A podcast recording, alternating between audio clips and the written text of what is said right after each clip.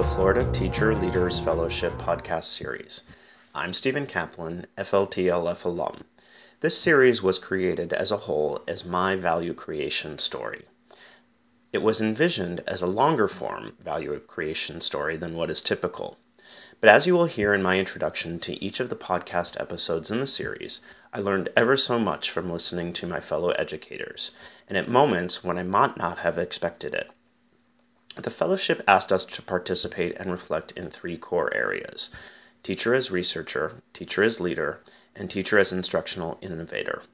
Each episode stands on its own, as you will hear my participants share important points that shifted their trajectory in one of these areas and the resulting outcomes.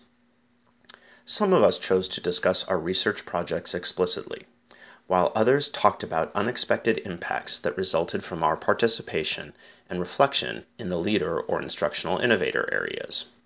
The last episode is me interviewing myself, a process that I found more difficult than I was expecting. Throughout the series, though, hopefully you'll begin to notice some common themes: active listening, starting conversations, also creating community. You'll hear us speak about each of our projects and students, teachers, and other fellows that impacted us and that we impacted. What was also evident from listening to each story is that this process is ongoing. Each of us is continuing this work as our ahas led to new questions.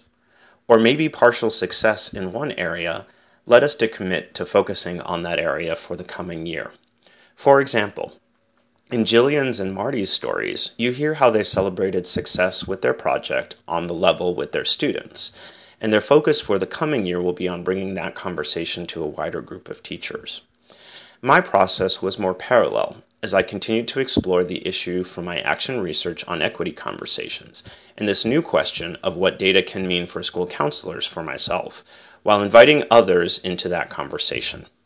As you listen to all of these episodes, or only one if you're able to listen to just one, I would challenge you to think about how these stories you listen to can change the way you think about your own educational practice or your practice as a teacher leader. Enjoy.